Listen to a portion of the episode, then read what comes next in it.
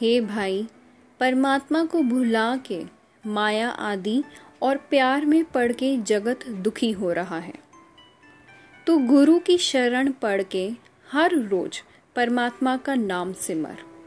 इस तरह सुख प्राप्त करेगा। परमात्मा का नाम सुखों का समुद्र है, पर यह मिलता है गुरु की शरण पढ़ने से। प्रभु नाम से आत्मिक अडोलता में लीन होके हर वक्त परमात्मा का नाम सिमरना चाहिए।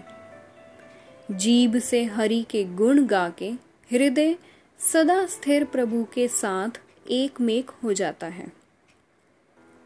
सदा स्थिर परमात्मा को विकारों की मैल नहीं लग सकती। उस परमात्मा का नाम सिमरने से सिमरन वाले मनुष्य का मन भी पवित्र हो जाता है। गुरु की शरण पढ़ के परमात्मा की सिफ्त सलाह की बाणी के साथ गहरी साँझ डालनी चाहिए। जो ये साँझ डालता है, वह आत्मिक जीवन देने वाले हरि नाम में लीन हो जाता है। जिस मनुष्य ने अपने अंदर गुरु का ज्ञान अच्छी तरह रोशन कर लिया है, उसके अंदर से अज्ञानता का अंधेरा दूर हो जाता है। अपने मन के पीछे चलने वाले लोग मलिन मन रहते हैं। विकारों की मैल के साथ लिबड़े रहते हैं। उनके अंदर अहम की लालच का रोग टिका रहता है। यह मैल गुरु के शब्द के बिना नहीं उतरती। शब्द के बिना आत्मिक मौत में खुआर होके जन्म मरण के चक्कर में पड़े रहते हैं। वह इस नाशवंत जगत खेल में फंसे रहते हैं।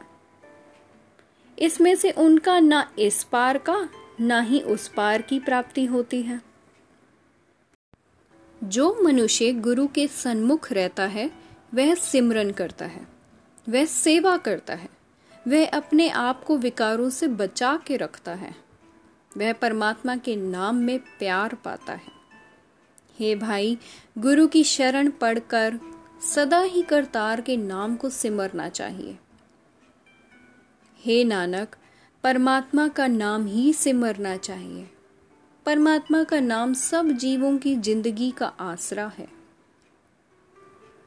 हे मेरे मन, तेरे अंदर तो दिन रात सदा माया की आस भरी रहती है। हे मन, सतगुरु की बताई हुई सेवा कर, तभी माया का मोह अच्छी तरह जल सकता है। तभी गृहस्थ में रहते हुए भी माया से उपराम हो सकते हैं। अपने मन के पीछे चलने वाला मनुष्य माया के मुँह में फंसा ही रहता है। उसके अंदर ना परमात्मा की लगन पैदा होती है, ना ही माया की तरफ़ से उपरामता। वह मनुष्य गुरु के शब्द को नहीं विचारता। इस वास्ते उसको सदा दुख घेर के रखते हैं। परमात्मा की दरगाह में भी वह अपनी इज़्ज़त गवा लेता है।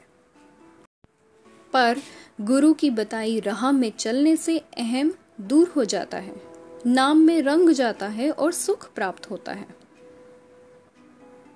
गुरु के सन्मुख रहने वाला मनुष्य गुरु के बताए हुए कर्म करता है। वह भीतर से आनंदित रहता है, क्योंकि उसके अंदर परमात्मा का प्रेम है और आत्मिक सुख है। वह दिन रात हर समय परमात्मा की भक्ति करता है। अपने अंदर से अहम को दूर करके वह बेफिक्र रहता है। बड़ी किस्मत से उसको साध संगत प्राप्त हो जाती है, जहाँ उसको परमात्मा का मिलाप हो जाता है। और वह आत्मिक अडोलता में टिका हुआ सुख भोगता है। वह मनुष्य असल साधु है, वही बैरागी है, जो अपने हृदय में प्रभु का नाम बसाता है। उसके अंदर विकारों की कालिख कभी भी असर नहीं करती। वह अपने अंदर से अहम भाव गवा के रखता है। सतगुरु ने उसको परमात्मा का नाम खजाना उसके अंदर ही दिखा दिया होता है और वह नाम रस पूरी तृप्ति से पीता है।